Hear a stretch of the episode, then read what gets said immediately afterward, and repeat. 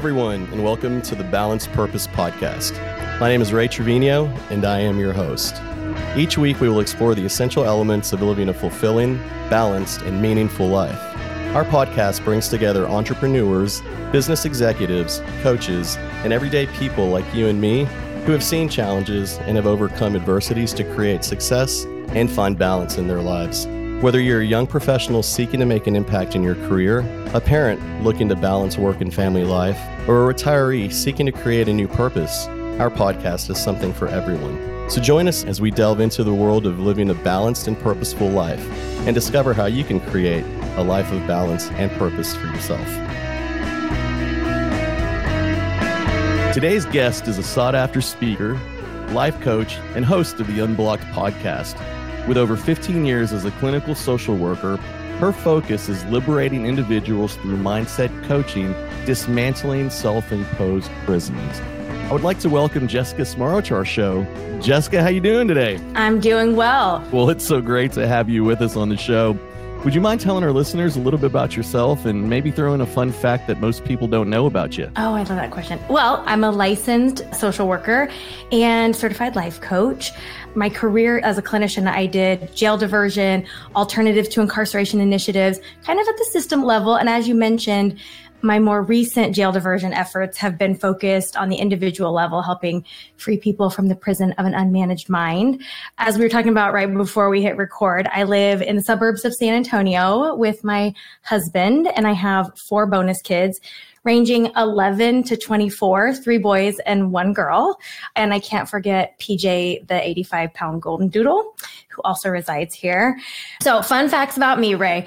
I knew you were going to ask this question because I've heard your podcast before. So, I was trying to think of something I hadn't already shared with people because earlier this year, I did 10 fun facts about me and shared things like I was a volunteer for a year between undergrad and grad school and lived off of $80 a month in the Bay Area. I also, for the last seven years, have done a conference call at 6.30 a.m. every day for the last seven years. And so I was trying to think of something that I didn't share on there. And I don't think I shared this, but in addition to being a licensed clinician and a certified life coach, I am also a certified yoga teacher and Zumba instructor. And I don't teach either of those, but I thought it would be fun to share because I think that one, we're all multifaceted people. We're all multi interested people. And I think it's important to prioritize what you love and what interests you, even if you don't plan to do it for money, that following what lights you up actually leads to opportunities. And actually, as I'm telling the story, can I share a story, Ray? Oh, yes, bring it. as I'm sharing this fun fact, it makes me think. So, it's probably been, I don't like three or four years now. I was going to a birthday party here in the Cibolo area. It was an adult birthday party. I think that's important to note. but there was, there was like a dance floor and karaoke outside, all laid out by the pool. And listen, something else. Maybe this is my fun fact. There is no dance floor that is safe from this girl. Like if there's a dance floor, like it's gonna get used. And so I was like a cruise director. Like we were doing the Cupid shuffle, the wobble, karaokeing to ridiculous things like baby got back it doesn't matter. And in the process of doing that i meet this woman who's like my new bestie and she's like what do you do? And at the time I was the manager for the behavioral health of Bexar County, for the behavioral health department in Bexar County. But what I said was, I'm a life and mindset coach. I was like doing it part, I had just gotten certified, just started. And she was like, no way. I have a real estate investment group and I'm looking for somebody to come in and do monthly mindset coaching calls. Would you be interested in doing that? And I was like, yes, I would. So I just throw that out there that even though I didn't know that dancing on the impromptu dance floor at this party was going to lead to opportunities like that, that's the moral of the story. Do what lights you up, even if you don't think it's goal directed other than to have fun. It just might lead to exciting opportunities. Isn't that part of understanding and living your purpose? Yes, yes, yes. That's right. exactly where it begins and I love that story and I love how you connected on the dance floor. I probably know all those people. it's crazy that you live in Cibolo because that's that's my home. That's where I grew up. Thank you for your support mm. in listening to the podcast. I love yours as well. Together we're just trying to do our part to promote world peace. And in listening to your most recent podcast, I hope you're over your COVID, 3 years without COVID. That's pretty cool. I right. Leave it to me to be fashionably late. I did not get it until I had a work event in Nashville and I got back and I was like, what, what is this thing that's happening? I was like, I don't understand. And it was like, it's like, it was long. I was like, it's still, um, but yes, I'm fully recovered now. Thank mm, you. That's great. I'm glad to hear that. Now, I do want to hear more about how you survived off of $80 a month in the Bay Area. Okay, well, so to be clear, my housing was taken care of. So that's, but right, like I lived off of 80, my roommate there, I didn't know. I just was placed with a couple of women living in Berkeley on Alcatraz Ave. Like if I, on a clear day, if I looked down my street, I could see Alcatraz Island out in the Bay. But my roommate was like dying because even though I was making $80 a month, I was saving money. Wow. Like that will tell you, listen, like my dad will be so proud. He was one of those like blue collar, you save your money, pay with cash. We don't do debt, like $80 a month. And it might have been a dollar 80 that I was putting away every month, but I was saving money. But I did, I did a year of volunteer service and I will say it was in between undergrad and grad school. And I knew I was going to go to grad school to be a social worker. and I was like, well, we know I'm not going to make any money doing that. So I probably should learn to live off of very little. And the organization I did it through was this whole like live simply that others may simply live. Like it was just this whole, like I couldn't have a car for a year. So I would be cruising around the Bay Area on my bicycle every day to drive to to drive. I use that term loosely to, to get to work. Five and a half miles each direction. I rode my bike um, or took the BART in the Bay Area and sometimes um, grocery shopping. On my handlebars, I'd like hang grocery sacks. It was an adventure. But yeah, it's amazing what you could you get creative. But I wanted to spend a year doing something in a community that I was from a town of 1900 people in Iowa, mm. right? So I wanted to get out into the world. And so I was placed in the Bay Area and I volunteered at a school in Oakland and at an elementary school organizing like recesses and after school activities because there was so much violence. I mean, this is elementary school, but I would organize activities uh, so that they were playing Foursquare and not fighting each mm. other uh, during recess. So I guess it was kind of a little preamble to my jail diversion days. I was like just starting young in different areas in impacting human behavior and reducing violence. And so, would you mind explaining what jail diversion is for our listeners? Yes, I know. Oh, I love jail diversion. So essentially, there's so many different versions of it. But essentially, like in the area that I worked in, we were looking at alternatives to incarceration for people who have mental health and substance use disorders. There's a fancy term called the sequential intercept model. Hank Steadman would be so happy I'm sharing this right now. But essentially, there are just these different intercept points in communities where you're working with law enforcement on the front end so that they're educated and aware of mental illness and substance use disorder. So maybe they could get people plugged into treatment services rather than arrest them. And then once they're in the criminal justice system, identifying and assessing and getting them connected to services as soon as possible, working on reentry to reduce recidivism, and then also working with systems of care in the community to make sure that we have available, accessible, comprehensive mental health treatment, addiction treatment, so that people are getting their needs met in the community so that first responders aren't being called. Because if you're familiar with the first responder world at all, we know that they're dealing with a lot of our behavioral health calls in this world. And I think in our country that you'll often hear the stats that places like Cook County Jail and Rikers Island and LA County are the largest mental health providers in our country. So yeah, clearly I'll talk to me about jail diversion. I will geek out for an hour, but that's the quick and dirty of what uh, jail diversion is all about. Well, now how does an arresting officer determine whether it's a mental health addiction or just a criminal? Well, it's tricky. Like that's a lot to put on officer. That's a great question. That's a lot to put on officers. So there's a big push for training for officers. There's something called CIT training, crisis intervention team training. That's a 40 hour training, which is actually what brought me to San Antonio. For a long time, San Antonio police had kind of the gold standard in all things CIT, mm. the specialized mental health training for law enforcement. They had plainclothes mental health officers. And so I would bring my officers down from Iowa. It was like using San Antonio as a train the trainer to get them trained in CIT. So then we could go back to Iowa and put that training on. So that's part of it is that they have specialized training for it. And then there's a whole model of, you know, having stakeholders come together so that law enforcement is partnering with behavioral health providers so that they're getting a sense of what are some signs and symptoms that this might be addiction and not just a volitional behavioral problem. So go get CIT trained. There's my plug. It's in my notes now.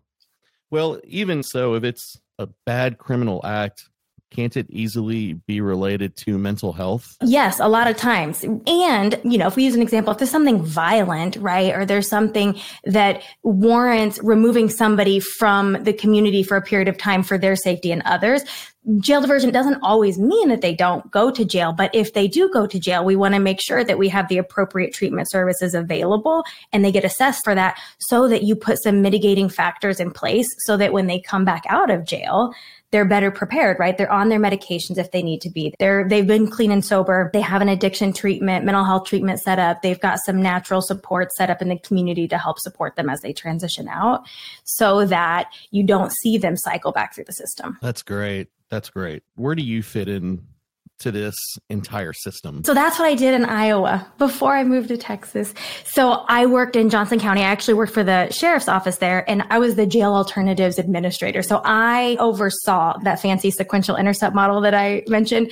I kind of oversaw the things that were happening. So the CIT training we were implementing for officers, working with our community mental health providers to make sure we had a robust system of care, setting up clinicians in the jail and at initial appearances. So we're identifying people having social workers working with the people in jail so that we can transition them out in the jail, partnering with probation, parole. I like oversaw those programs that help get them started up and running. And then I moved, Ray. So I don't do that anymore. I don't do that in Iowa anymore, but I loved it. Welcome to the great state of Texas. Listen, that was a transition for me. And I shocked Iowa when I left. They were like, what? I love my job, obviously, and got to do really cool stuff as part of that. And then I came to San Antonio and I was like, well, San Antonio, they're the gold standard of all of this stuff. It's going to be great. And I was the director for like a partial hospitalization program for one of the psych hospitals here. I was a clinic administrator for the local mental health authority. I was the manager for the Department of Behavioral Health for Bexar County. And I was like, this ain't it. Speaking of my purpose, I was like, this is not it. So I had a little bit of my career crisis of transition where I was like, oh, that thing that I was so lit up about in my career in Iowa is not here. So I decided just to become a life coach. That's the short, the short version of the story, Ray, was I was working before kind of at the systems level and like the meso macro level of things. And I was like, I'm going to focus on the individual uh, level of things because actually it was with my therapist at the time. She was like, well, who has the job that you love? I'm like, no one. They don't exist. Jessica, my name was Peckover. It's a Jessica Peckover in Iowa. She had the best job and it doesn't exist anymore. And then after I got over my tantrum, you know, I could think for a moment. And actually, the person who came to mind was Marsha. I'm having her on my podcast later this afternoon. Love Marsha. She was my yoga teacher back in Iowa. She's actually the woman I got certified with. And I did not want to be a yoga teacher. That was not going to be my career purpose. But what I meant was, like when when I was asked like who has the job that you want, Marsha came to mind because she was this mix of like soulful, playful, and she curated opportunities and experiences for people to explore themselves, right? To understand who they are, to understand their dharma and their purpose, and to access parts of them that they don't always get to access, and to figure out how to get in physical alignment in yoga, but also like mental, emotional, spiritual alignment and go out in the world in that way. So it wasn't all that dissimilar. I mean, on the surface, like it wasn't jail diversion, right? I'm not working with people who are incarcerated at this point, or at least that I know of. But but similar things underneath it. Like ultimately you're like getting at the human spirit and trying to figure out like who am I? What am I here to do? And how do I show up in this world on purpose and intentionally? So I was like, yeah, I'm gonna do that. That sounds better than what I'm doing right now. So here we are. So, how does that begin? So I, I, come to you and I tell you, man, my chakras, they're all messed up and all over the place. yes. I need some mental, emotional, and spiritual alignment. Because yes. I'm not sure my dharma is flowing the way it's supposed Your to. Your dharma is all out of whack. Yeah. So a lot of what I do, I most, I mean, I will mostly describe myself as a mindset coach. So I'll, I'll give you all the little rundown, a little sneak peek on the foundational concept that I use. I call it the STEAR model. I love acronyms. So it's S T E A R, which stands for situation, thought, emotion, action, results. So as mm. humans, like any experience we're having is going to fall in one of those categories right? Like the situations are just the neutral facts happening out in the world. Like the internet stops working in the middle of recording a podcast, for example. One could use that. And that is just a neutral fact happening out in the world. We don't think that. We're like, no, this is a problem and I'm having feelings about it. But we don't have feelings about it until we have a thought right? If we mm. bring in our friend Viktor Frankl, when he says between stimulus and response, there is a space, and in that space lies your power to choose. That's what a thought is. Like what your spouse says to you, what your boss says when it's 173 degrees in South Texas, those are just neutral facts, right? They have no meaning until we have a thought. And a thought gives us all its meaning. And that's really important because our thoughts are optional. So we can choose our thoughts. That's empowering.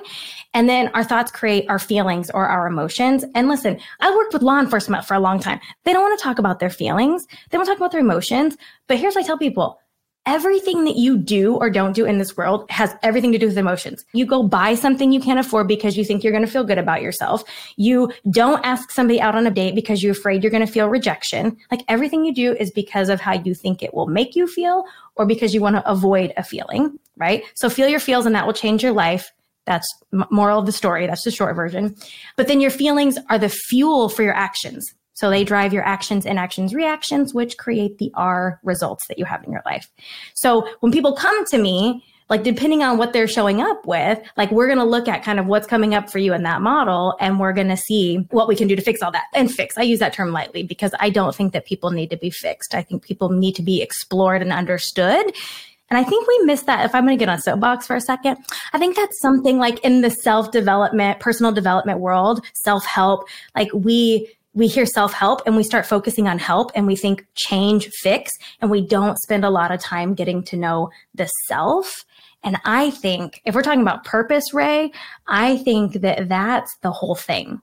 I don't know if you guys heard, I think it was Mel Robbins, like a TED talk or something. She said, um, I don't know if this is true. I've like tried to find the science on this, but she said that our chances, like your chances of being born, like Ray, you being in that human flesh suit, me being in this human flesh suit, one in 400 trillion with a T. Like the chances of us being this version of us, one in 400 trillion. So we're like magical, miraculous unicorns. And if you are a one in 400 trillion miracle, like you probably should get to know this like what are the gifts and talents and interests and things that light you up and when you put all that together what happens like i think that's part of our purpose right so all that to say when people come and they're like oh i have all these stories and i'm broken a lot of times it's like yeah because i think i have the story of what i think i'm supposed to be or all of these like socially conditioned things that I think I'm supposed to be or how I'm supposed to show up in the world. And so I just work on like, let's like pull it all back and see first, let's get to know you.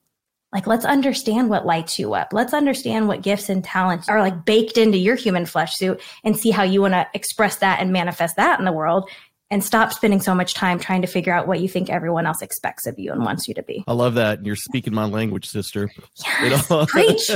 it all starts with with expectations that are embedded in us by society, right? Yeah. And the inner self is what's supposed to be known. It's it's where love radiates from. It radiates from the inside out. Most of society's absorbing from the outside in, which is creating traumas and just all kinds of hurt and pain. And then there's those ugly expectations. How long does it take to get from a situation to a result in oh, your mind? That's a fun question. I'm glad you asked that because it's not necessarily linear, right? Like we're so we love to think linear, like S T E A R. Hmm. I'm like, nah, sometimes it's E R it's it can be all different ways, right? Sometimes it's quick, right? Like think about it. If you're like something happened, somebody cuts you off in traffic, you're not even aware of the thought, and you're angry and yelling and screaming, flipping somebody off, and the result is you have car accident. Like it could all happen very quickly. but if your mm-hmm. question is, how long does it take till we start to change things and we can be more purposeful, right? Like that's a $15 million question. And there's so many different ways. Sometimes though, it isn't an instant. Like I had a client who we identified one thought, like afterwards she was like, that one thought has like unlocked 41 years of heartache. Right. So it's like, cause sometimes the awareness is enough right? Like just becoming aware of a thought that is blocking you and jamming you up. To use the car example again, like if you have your foot on the brake and the gas. Like sometimes you just need to take your foot off the brake and the vehicle is going to go forward. You don't even have to push on the gas. So sometimes it can be like that. Like, oh, I just found this, this thought error. I think of our brains as thought generating machines. My brain just offered up this thought and I chose to believe it. I identified it and just knowing that was enough. I can just pluck that out and take my foot off the brake and I can go forward. Sometimes it's pulling out things by the root and then bringing in intentional thoughts. It's like systems theories. Like if you remove something, that's going to upset the apple cart. You got to put something else back there sometimes, right? So if mm. you have stories about, again, all these like kind of conditioned stories about who you are and where you came from, that can be a little bit longer to then be on purpose about recalibrating and purposefully curating the story you want to tell yourself about yourself, right? So if it comes to self concept work, that might take a little more time, right? If you've had four decades of telling yourself a different story. And it all boils down to awareness. You know, I'm a mm-hmm. huge advocate for therapy and I've been in therapy for years mm-hmm. and I went through uh and I still go through from time to time EMDR, mm-hmm. which helps you release those thoughts that are embedded so deep that cause the reactions that we don't know why we're reacting in a certain way. And I think the main thing is actually slowing down. And I usually do this when I have a weird feeling. If I start getting anxiety or if I feel a little bit of anger or I feel my emotions slipping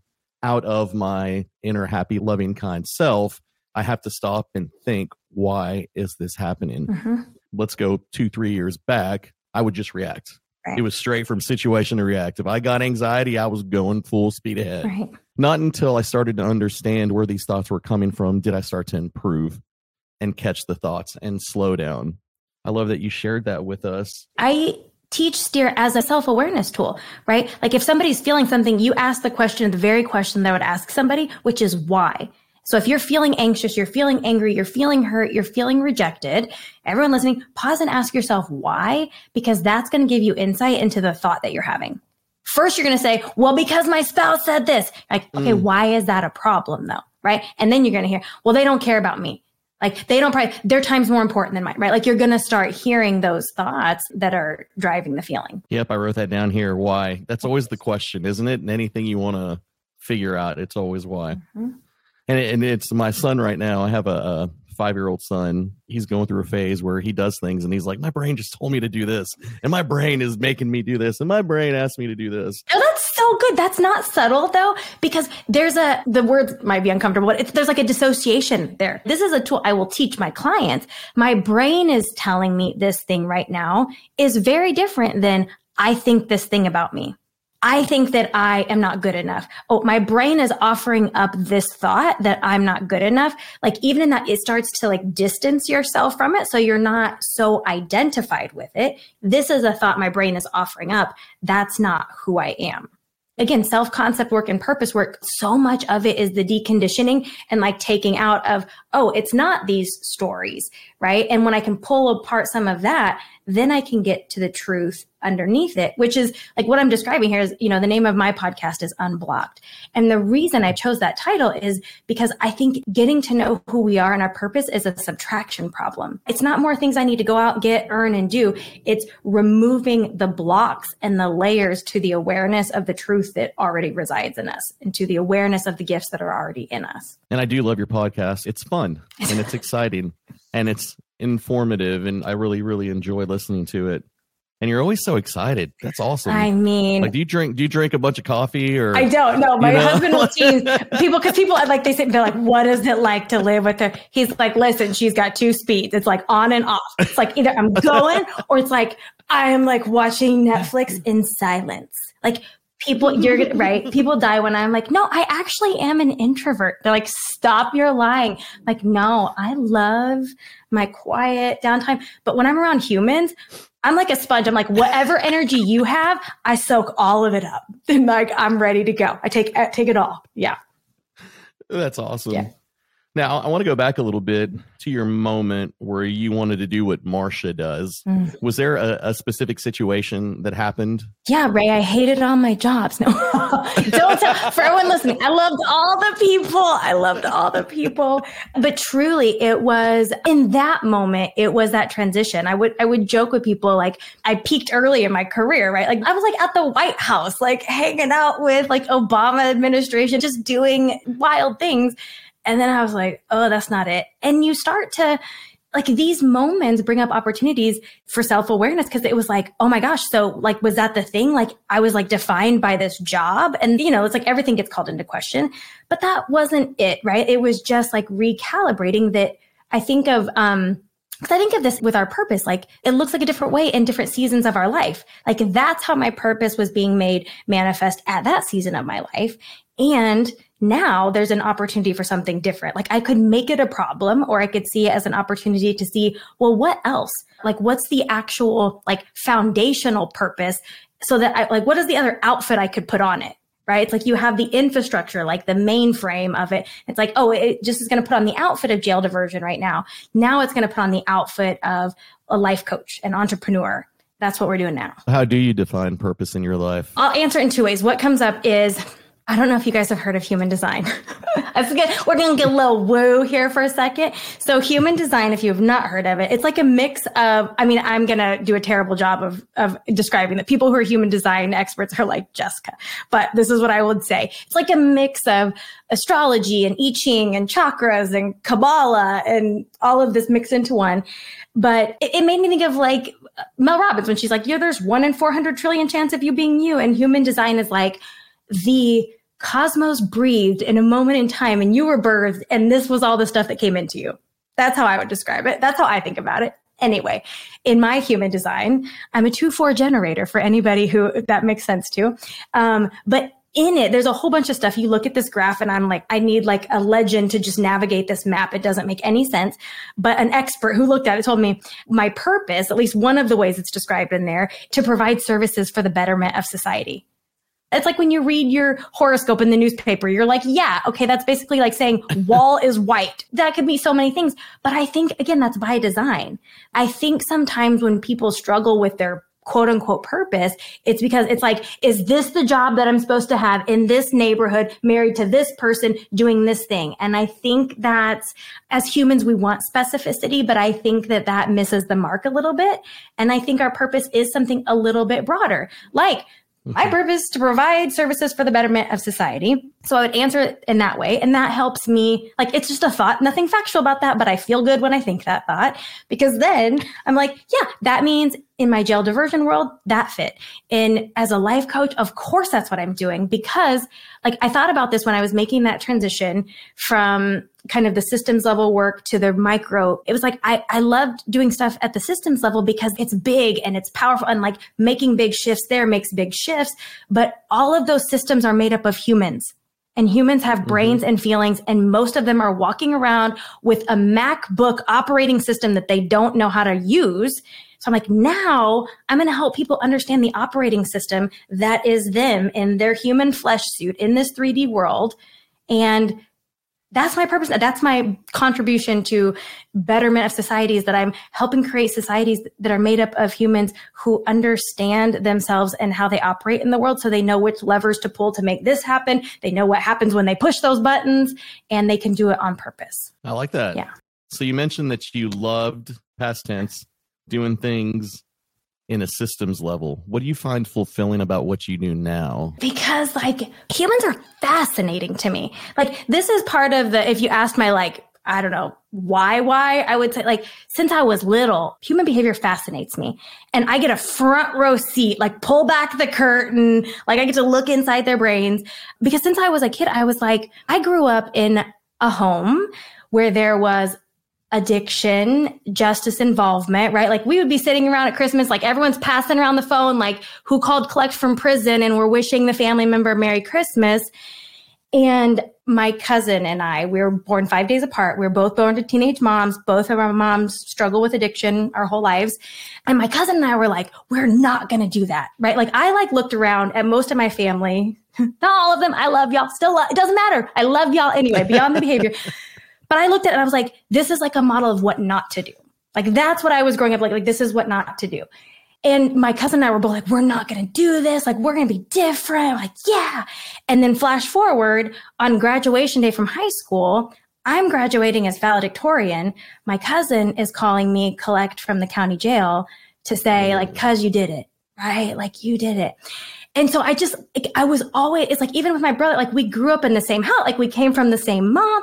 Like, how is it possible? right? Again it's like under like how, what is going on in the operating system of humans? Like what motivates us? What's what pulls at us? What gets in our way? What blocks us? And that was fascinating to me. And then obviously i think with all the justice involvement addiction i was like i'm going to revolutionize the prison systems of america and fix all of this. So i like did that with the jail diversion stuff. And again now it's like i get a front row seat to what's happening inside of humans.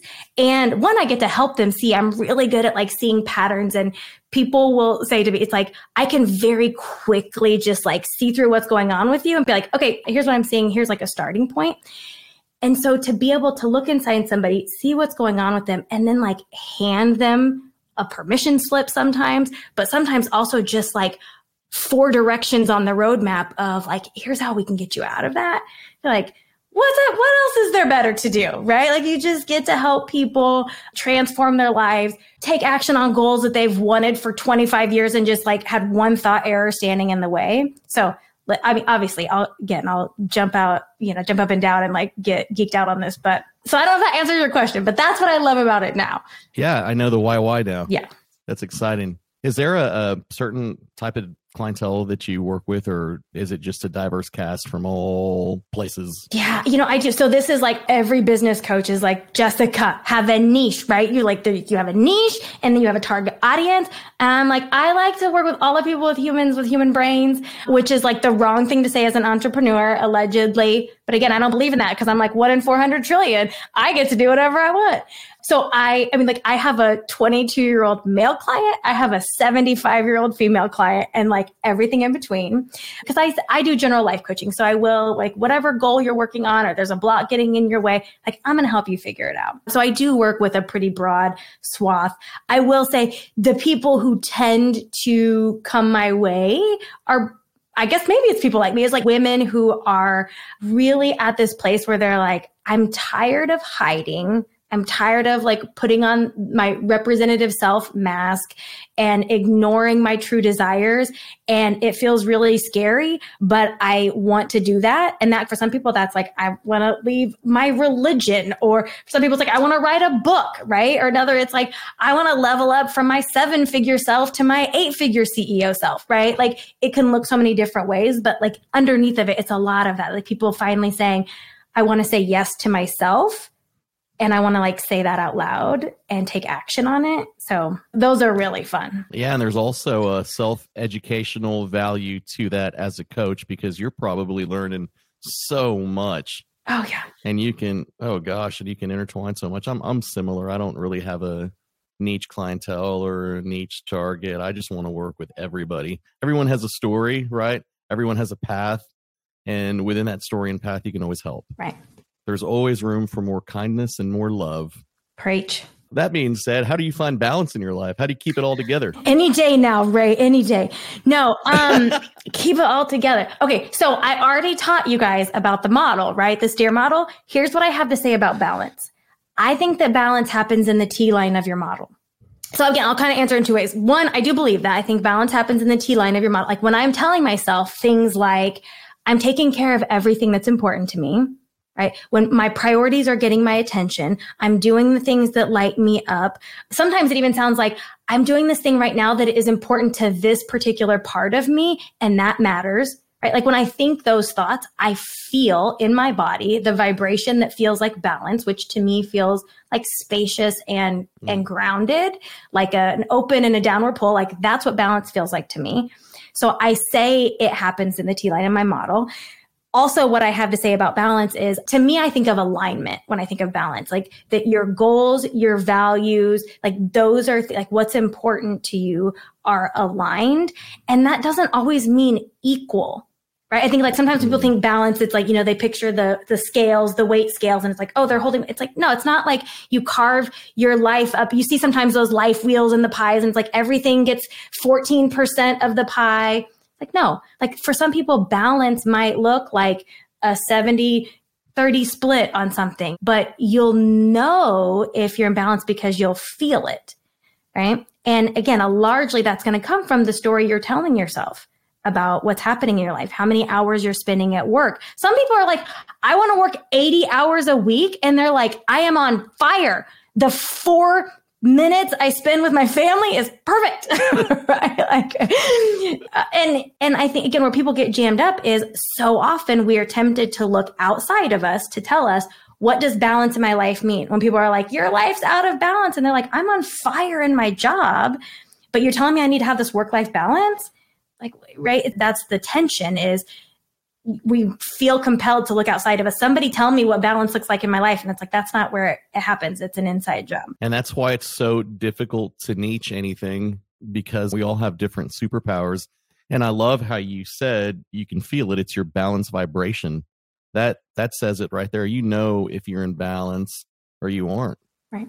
That's fantastic. Now in today's fast-paced world it's really easy to get overwhelmed with all the noise and chatter and things that are going on how do you stay focused on your purpose mm-hmm. and what keeps you going yeah so what comes up when you ask that question is when i when i like my husband and i moved in together he's like you are the most routine person I know. He'd like never met anyone with a morning routine, apparently. So for me, like it's really important. It's not 100% of the time and every single day, but have like starting my morning with some kind of grounding practice. For me, that might look like meditation, quiet time, journaling. I have a self coaching practice. So for anyone listening, I, I love freebies. So for anyone listening and you're like, STEAR model, tell me more, self coaching practice, what is that? I have a digital unblocked journal that walks through this. So it's like you can grab the back of a napkin, spend a few minutes and see like, oh, something's coming up for me. Let me write out a model. I feel nervous. Why am I feeling nervous? This is the thought. What's happening around me? Oh, somebody said these words. I had thoughts about it. I'm feeling this way. And this time I'm showing up. Like doing some things like that. Like when, when you think about, we have whole lives happening around us. So figuring out what the practices are that you need to stay calibrated every day. Like I always think it's like you have your center line and every day you're like, you might get three degrees off, right? And if we're not doing something that brings us back to our grounding rod, you're like the airplane that started three degrees off and now you end up in, you know, LA instead of Georgia because you didn't recalibrate. So for me, that looks like things like meditation, quiet time in the morning, some journaling, self coaching practice. And I have to move my body every morning. You, you like you said something somewhere in here, like you have a lot of energy. Yes, I do. So it's very important for me to do cardio in the morning because like wipes the cobwebs out of my mind get some of my energy flowing and moving and discharges some of it. And again, that's going to look different for everyone and getting outside. If I'm in between sessions and I want to work on a podcast episode, I'm going out back with my laptop. I'm putting my feet in the grass, being outside in fresh air, even if it's 174 degrees in the shade in South Texas. I love it. And I will be outside. So it's like figuring out those kinds of things. I just, I call them like your grounding rods, like whatever it is that's going to help you get back to center. And those are just some examples of what mine are. That's awesome. I think you and I are related. That's like my exact routine. Yeah. To a T. Well, Ray, it's no coincidence. See, there are no coincidences. These are just synchronicities. Zero. One in 400 trillion. Maybe our souls were next to each other when they came out in their human design. yeah, yeah. Now, what legacy do you hope to leave behind through your purpose and the work you do? So, what legacy? So, what comes up when you say that? This is so funny. This is what's coming to mind. Okay. Tracee Ellis Ross if you guys know her, Diana Ross's daughter. I met her one time with Oprah. By meet her, I mean like one of 40,000 people inside of the Coliseum in Dallas. And somebody said to her, somebody asked her a question like, why do people love you so much? And she's like, do they? But what she said was, she said, I want people to feel safe when they're around me because when people feel safe when they around me then they feel comfortable to be themselves and in those moments they might think that it's me that they love but it's really themselves that they love because they get to experience themselves. So if I think like if I was to leave a legacy, I would want it to be like people are like, when I'm around Jessica, like I just felt so much like myself. I really felt permission to be myself because when we feel like ourselves, we feel alive. And I think that's kind of one of those purposes we come here on this 3D spinning globe to do. But so I think that would be it. That, that people, that my legacy would be like, yeah, Jessica just was this walking permission slip for me to be who I am. And when I was around her, I felt love, I felt alive, I felt safe. And that was not her that I was feeling, it was myself that I was feeling. I love that. And I do have to say that you're living your legacy because I feel alive. I feel loved so and I do feel safe. This has been an it. exciting conversation today. So good. And I, I really appreciate your time and thank you for being with us today on the Balance Purpose podcast. Now, if any of our listeners wanted to know more about you, is there a website they can go to to where they can hear about your services and all the fun stuff you do? Yeah, it's my name, jessicasmarro.com. Jessica, typical spelling, J E S S I C A, Smarro, S M A R R O. I'm sure you'll put in the show notes. There's no W. People get, it's like, yes, I'll see you tomorrow, Samaro, but there's no W on it. Um, and same thing for socials. Like I mostly hang out on Instagram and Facebook. Um, so Jessica Smarro on either of those. So come hang out, connect with me there. Um, there's always shenanigans happening on there. If you thought this was like a level of ridiculousness, just come hang out with me on social media. Um, and then the podcast is Unblocked uh, with Jessica Smarro. You can check that out as well. And I highly recommend listening to the podcast Unblocked. It is a lot of fun and it's very informative, and you will not be disappointed. Thank you. Thank you. And thanks for being on our show. And we certainly need to follow up and do a part two because I do want to catch up. Oh, absolutely. This was a blast. Thanks for having me, Ray. Balanced Purpose Podcast was created and hosted by me, Ray Trevino, and is produced and edited by Nick Galtney. Thank you for tuning in. We hope you've enjoyed this episode. Check us out at balancedpurposepodcast.com and on Instagram at Balanced Purpose Podcast. Remember, finding your purpose is a journey, not a destination and it takes time and effort to achieve balance. Make it a great day.